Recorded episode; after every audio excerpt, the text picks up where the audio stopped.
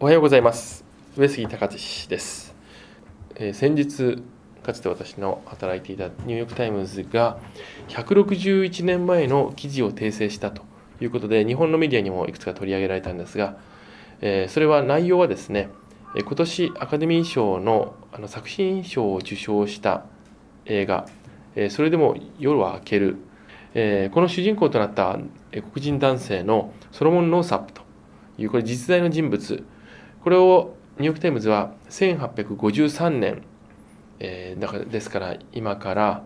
161年前の記事で取り上げていました。ところがこのアカデミー賞の、えーまあ、受賞前後から当然ながらいろんな形で調査が入るんですがニューヨーク・タイムズの記事で、えー、このノーサップさんの綴りが、えー、間違えていたということをツイッターやフェイスブックなどのユーザーたちが見つけてそれをですねニューヨーク・タイムズに知らせたところニューヨーク・タイムズがすぐに調査して確かに1853年の記事は間違いだったということで訂正を出したということなんですね。ニューヨーク・タイムズができたのが1851年ですからその2年後の記事それについても責任を持って訂正するということでこれこそまさにジャーナリズムの良心じゃないかというようなえ日本では報道がされていたんですが実は、えタイムズにいる人間からすると当たり前じゃないかという気がするんです。というのも correction という欄があってこれはもう毎日、え訂正してるんですね。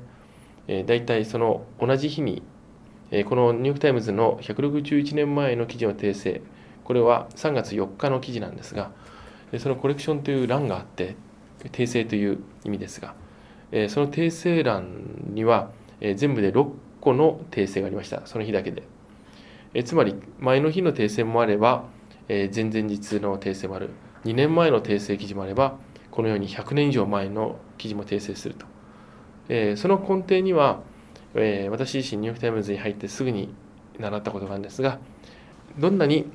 優秀で良質な新聞というのも、所詮作っているのは人間だと。その人間というのは、残念ながら必ず間違いを犯す動物であると。えー、その間違いを犯す動物である人間が作っている新聞というのは、えー、必然的に必ず間違いを犯すと、えー、重要なのはその間違いを、えー、犯さないということではなくて、えー、起こした場合に速やかに訂正して読者にできるだけ正しい情報を届けることだと、えー、神でもない限り、えー、新聞というのは間違いを犯し続けるだろうというこのコンセプトで correction という欄が作られたんですね、えー、ニューヨーク・タイムズを辞めた2001年私はこれはいい制度だということで、え他にも op-edバイラインという制度があるんですがこの3つをともにこのコレクションこそ、え訂正欄訂正ページこそ毎日の訂正ページこそ新聞を鍛えるメディアを謙虚にしてそして、え正しい方向に導くものだということで導入をいろんな新聞社に持ちかけたんですが、え残念ながら実は日本のメディアだけがこのコレクションを、え採用していません。え他は中東やアフリカや、えアジアの新聞も今やコレクション欄を使作っていないところはほとんどないんですが、えそういう意味では間違いに対して謙虚であれという、え新聞ジャーナリズムの,、まあその見本のような、え訂正記事というのが今回の161年前の記事訂正であったんじゃないかというふうに思います。えさて今日はですね実は3月12日、昨日は3.11、この日に収録をしております。えー、東日本大震災から3年、私にとっては3月11日よりも、実はこの3月12日の方が自分にとって思い出深い日になっています。というのも、えー、あの3月12日、3年前、えー、福島で原発事故が発災して、えそしてメルトダウンが事実上進行していたということを、えー、まあ、いち早く結果としてメルトダウンをしている可能性があると伝えた一人のジャーナリストとしてやっぱ3.12というのはその後の自分のジャーナリズム人生もそして、えー、取材の内容もそしてまた日本のメディアの中での評価もこの日を境に大きく転換した日であるからですが、えー、やはり今振り返ってみても思うのはあの3 1。1、えー、福島の原発事故で言えば3.12に、えー、私たち日本人日本社会は政治や行政のみならずメディアも含めてもっと何かできたんじゃないかとそしてあの時に、えー、きちんとできていればもっとより良い対応ができて現在のような、まあ、福島に押し寄せている見えない津波である、えー、放射能による、えー、本当に悲惨な状況というのを少しでも改善克服できたんじゃないかというふうに改めて思うわけです。えー、先日も、えーまあ、定点観測的になっていますが、えー、福島に行ってまいりました。えー、佐藤栄作前知事にまたご自宅にお邪魔して、えー、長い間お話をしました。これはもう3.11以降毎年必ずお伺いしてでお話を聞くというか、まあ、お互い福島の変遷について話をするということを続けています。え佐藤栄作知事に関してはもともと2003年に、えー、福島第一原発の3号機のプルサーバル問題に関して、まあ、それを反対した、えー、というのもその直前に GE の方からえ内部告発があってその調査チームを立ち上げたということで調査が終わるまでは危険なのでやめとこうということをしたんですね、えその直後に、えー、まあ実は贈収賄というもので逮捕されて知事を追われるわけです。でそれが不思議なことにこの前最高裁で確定したんですが、え内容は贈収賄がありました。最高裁有罪判決確定ですとなったんですが、え内容を見ると、えー、贈収賄額は0円とえ判決が出ました。おそらく世界中で0円の贈収賄で逮捕されて最高裁まで行って刑に服さなくてはいけないのは1人だけじゃないかと思うんですがそこに何があったか分かりません。ただ何があったか分からないことを本当は報道するのがジャーナリズムなんですがこの佐藤さんの不思議な体験に関しては震災直後もそうですが今に至るまでほとんどのメディアが取り上げないインタビューにも来ない来るとしたら海外メディアばかりだと佐藤さん今年も言っていました。あとはまあインターネットを含めた上杉さんのとこの、えー、ノーボーダーや自由報道協会のメンバーだと。でその中で佐藤栄作さんが言い告げたのは、えー、やはり福島が分断されてしまっていたと、えー、特に放射能の問題に関しては佐藤さんは意外とその部分はあまり厳しく追求してない人にもかかわらず、えー、きちんと対応しないとこれはこのまま福島というのはバラバラになってしまうと。え自分が知事時代に作った標語美島福島というのは自然やあるいは福島の特産物とか海とか山とかに対しての美しさのほかに人とのつながりのコミュニティの美しさというのも言っていたんだがそれがあの事故によってバラバラになったと。いうことを盛んに今回も言っていました。そして佐藤さんの向かう矛先は不思議なことに東京電力に対しては一切何もないんですね。彼らもまた被害者だというふうに言っています。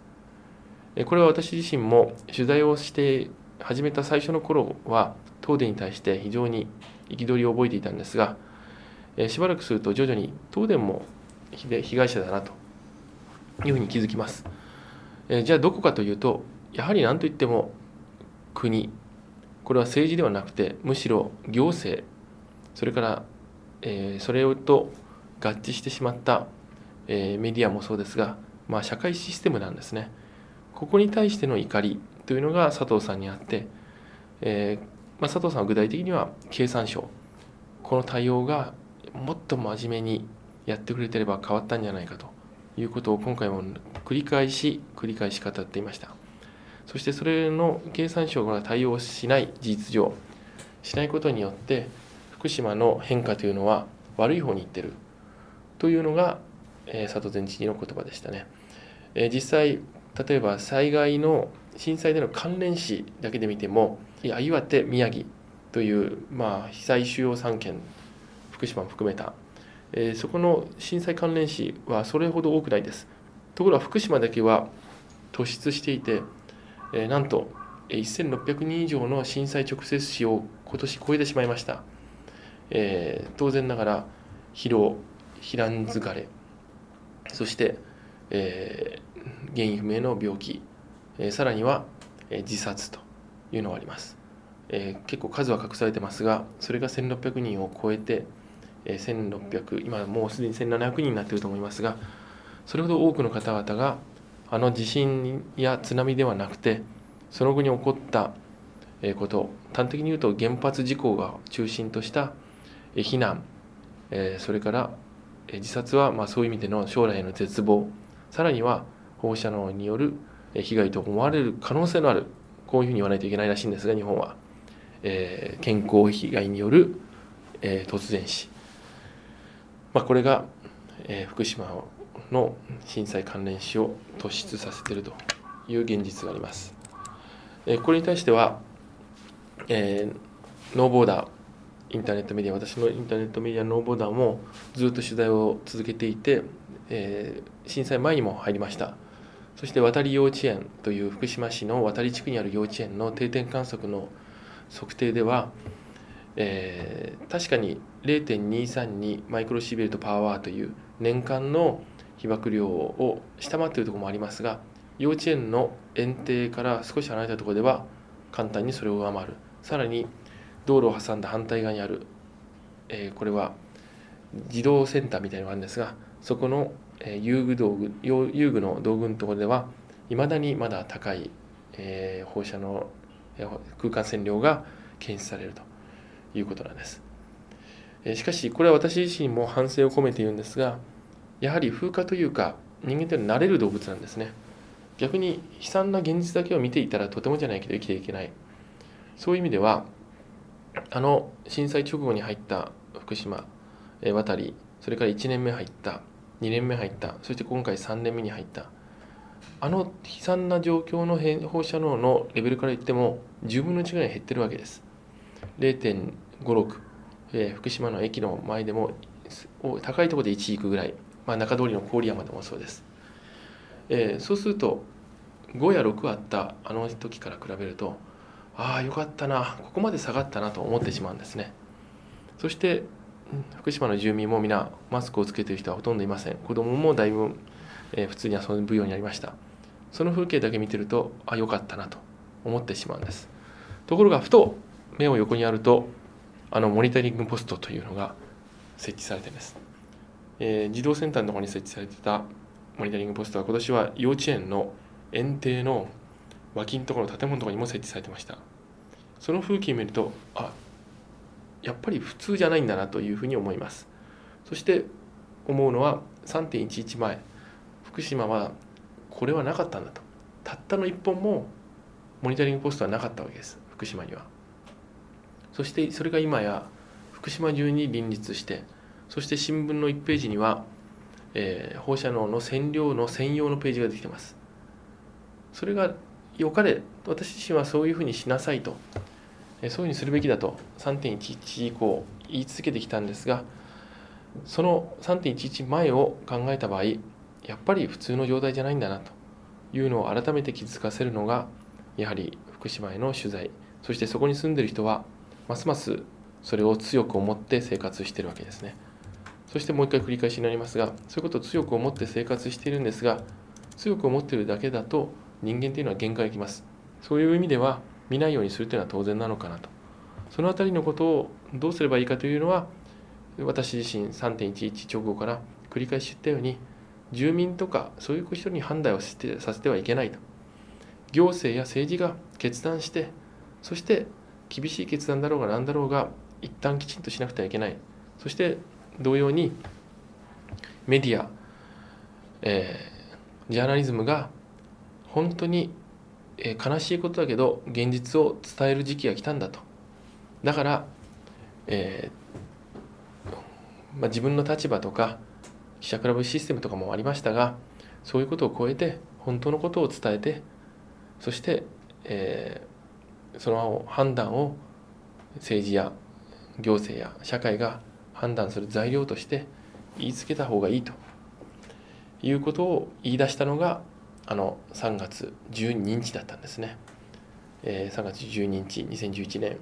14時過ぎにはメルトダウンの可能性というのをツイッターで言いそしてラジオで言い始めました、えー、さらには避難区域の80キロ圏外、まあ、50マイルというんですが、えー、を予防原則で国連の、えー、機関それから IPPNW などの、えー、世界中の機関それから世界中の政府が50マイル家への避難、えー、基本は200キロ以上、